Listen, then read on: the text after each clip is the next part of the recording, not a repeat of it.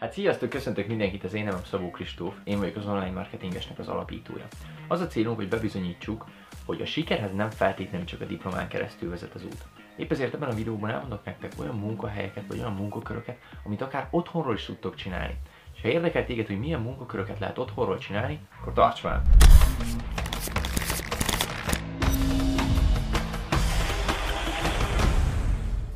Az első, amit akár már fiatalon is el lehet kezdeni, fiatal alatt azt értem, hogy mondjuk középiskolában már akár 11-12-es vagy, vagy akár fölötte, az a kapcsolatépítés vagy networking. Más néven amúgy MLM-nek is hívhatjuk. Őszintén megmondom, hogy sok MLM cégben nem hiszek.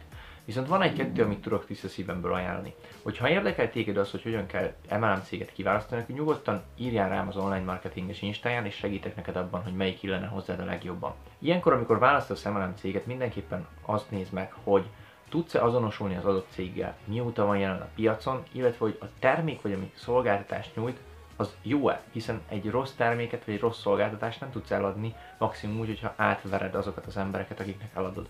Az pedig senkinek nem a célja. Tehát, hogyha nem tudsz dönteni esetleg, akkor nyugodtan írjál rám az onlinemarketinges.co Instagram oldalon, és szívesen segítek neked. A második olyan munkakörök, amiket online lehet csinálni. Lehet ez akár weboldal készítés, vagy szövegírás, grafikai munkák, hirdetéskezelés.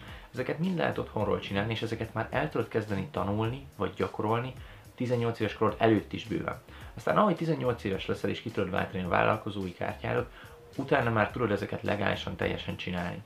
Nagyon-nagyon jó szerintem, hiszen hogyha kiváltod a vállalkozói kártyát és még esetleg tanulsz, akkor az csak 25 ezer forint havonta. Az szinte semmi. Egy weboldalra el lehet kérni alsó hangon 100 ezer forintot egy egyoldalas landing page-ért.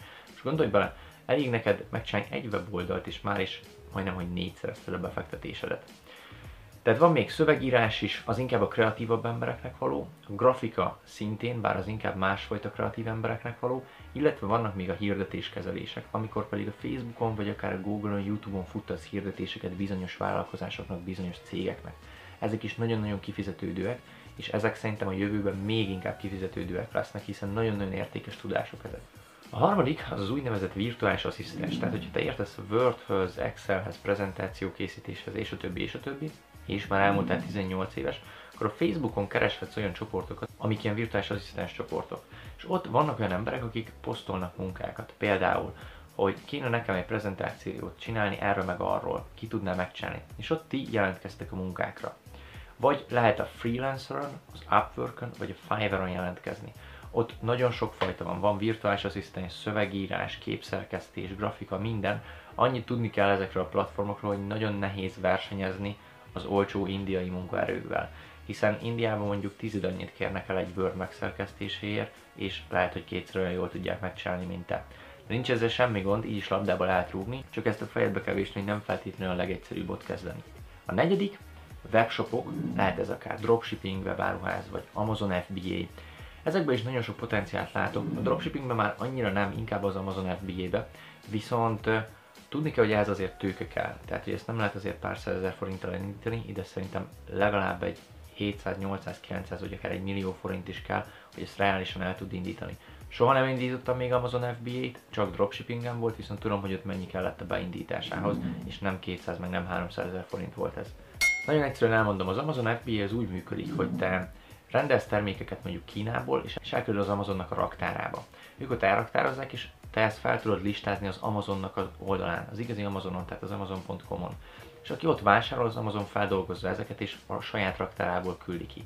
De a termékeket neked meg kell venni, és fizikálisan is kell szállítani oda a raktárba. Tehát ez is egy nagyon-nagyon jó lehetőség, hogyha otthonról szeretnél dolgozni, és van sok is, van tőkéd. Az ötödik, az pedig akár tőzsde, vagy forex, vagy valutakereskedelem, minden, mindegy, minek hívjuk.